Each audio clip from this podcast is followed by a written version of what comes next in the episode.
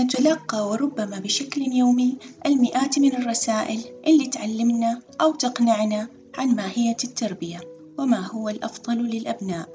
إنه أمر محير جدا. معكم ابتسام الوردي وأقدم لكم بودكاست وعي وتربية.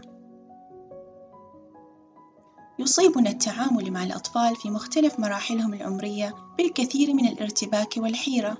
والتساؤلات اللي نجد لبعضها الأجوبة ويستمر الكثير منها بلا أجوبة واضحة. فنظل نبحث عن ما يقنعنا من حلول لما بقي من رحلة التربية وقد نصل لما يرضينا أو قد لا نصل. في رحلة تطوير ذاتي ومعرفتي بين الكتب والتربية والعمل مع الأطفال لم أجد أمرًا أكثر حيرة بالنسبة لي من المربين أنفسهم. نعم، نحن محيرون، مربكون، لا ندوم على أسلوب ولا فكرة، ولا ندرك سبب ردات أفعالنا معظم الوقت، وما نقتنع به اليوم قد ندرك فجاحته غدًا، ونجاهد أنفسنا كثيرًا، ومع كل هذه العثرات والثغرات ومجاهدة النفس قد ننجح.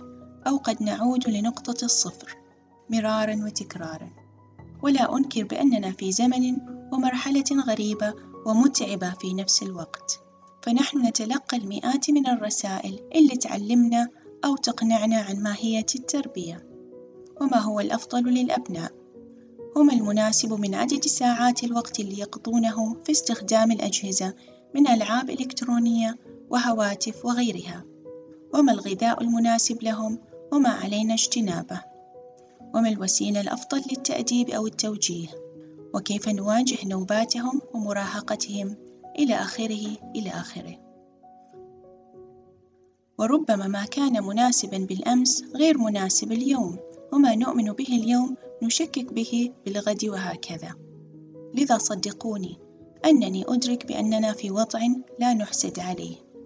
أراهن أن كل طفل تأمل فينا مرة وقال لنفسه وهو ممتلئ بالحيرة. ما بال هؤلاء الكبار؟ صعبي الفهم. متقلبين غريبي الأطوار.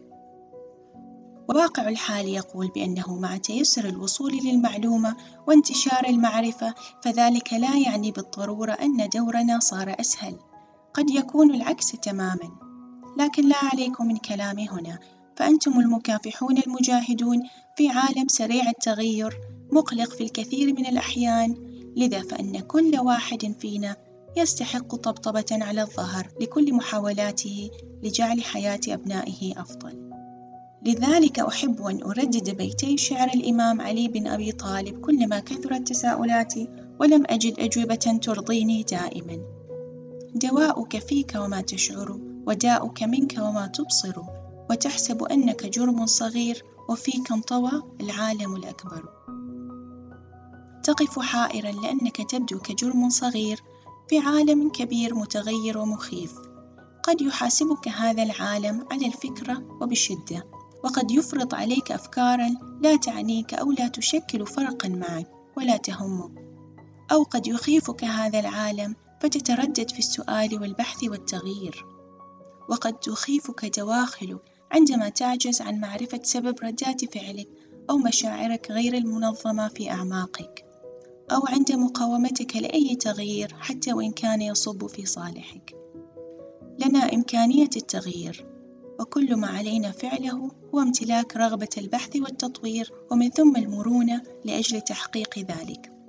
فبالرغم من كونك جرم صغير وبكل هذه الفوضى في دواخلك فلا أجمل من التغيير النابع منك أنت لا من العالم الأكبر. ووعيك بأنك أنت فقط من تمتلك بيدك تغيير أساليبك ومعاملتك وتوجيهاتك لأبنائك. وهذا بالضبط ما أسعى إلى تحقيقه في بودكاست وعي وتربية لهذا الموسم.